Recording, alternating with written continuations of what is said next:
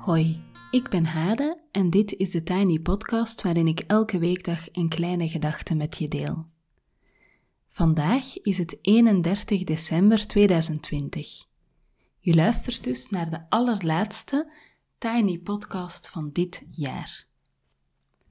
Sinds 21 december is er elke weekdag een kerst- of nieuwjaarsgedachte. En niet van mij, maar van allerlei mensen die me een kerst- of nieuwjaarsgedachte hebben ingestuurd. Waarvoor veel dank. En vandaag mag ik een tekst met jullie delen van Leontien Dekker. Een tekst uit haar dagboek.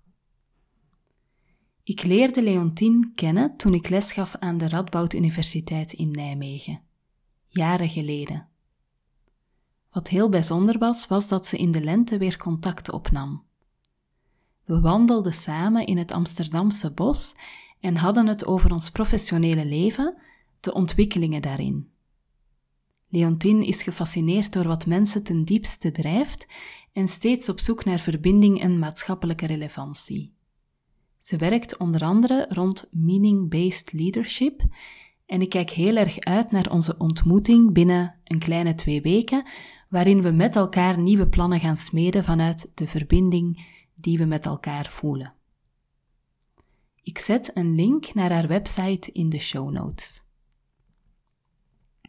En Leontine vertelt, of eigenlijk schrijft ze in haar dagboek over oudjaar. En ze schrijft dit. Ik voel me altijd wat ongelukkig op oudjaarsdag. En krijg dan ook recalcitrante neigingen. Bijvoorbeeld om gewoon om 22 uur naar bed te gaan of om de hele avond thee te blijven drinken met Maria-kaakjes. Het idee dat je per se dat oude jaar moet uitzitten tot 12 uur en dan heel feestelijk dat nieuwe jaar moet inluiden, dat zorgt voor geestelijke kortsluiting in mijn hoofd. Want terugkijken op zo'n heel jaar dat achter je ligt, maakt mij altijd wat weemoedig. En omdat ik normaal zo rond half elf op bed lig, doet de vermoeidheid nog een schepje bovenop dat gemoed. Het raakt me dat de tijd zo snel is gegaan en weer een jaar heeft opgeslokt. Het raakt me als ik besef van wie en wat ik allemaal afscheid heb genomen. Het raakt me om te constateren dat we met die hele duurzame en vreedzame wereld zo verdomd weinig zijn opgeschoten in het afgelopen jaar. En dan, klokslag 12 uur, moet ik mij dan geestelijk omkeren, het nieuwe jaar lachend en hoopvol aankijken. Mij gaan verheugen op al die nieuwe uitdagingen en perspectieven. Mij afstemmen op al wat nog niet is. Verbeeldingskracht moet mijn tot het uiterst gedreven realiteitszin van oudjaarsavond verdrijven.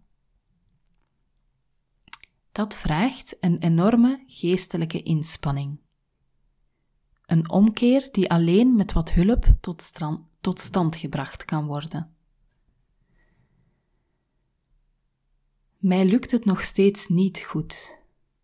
Ik raak nog ieder jaar in de knoop en ben blij als het oud en nieuw voorbij is. Ik weet het, dit soort momenten vragen om overgangsrituelen en het knallen met champagne en vuurwerk is blijkbaar niet het ritueel dat werkt voor mij. Laat ik de komende tijd toch maar eens op zoek gaan naar alternatieve rituelen.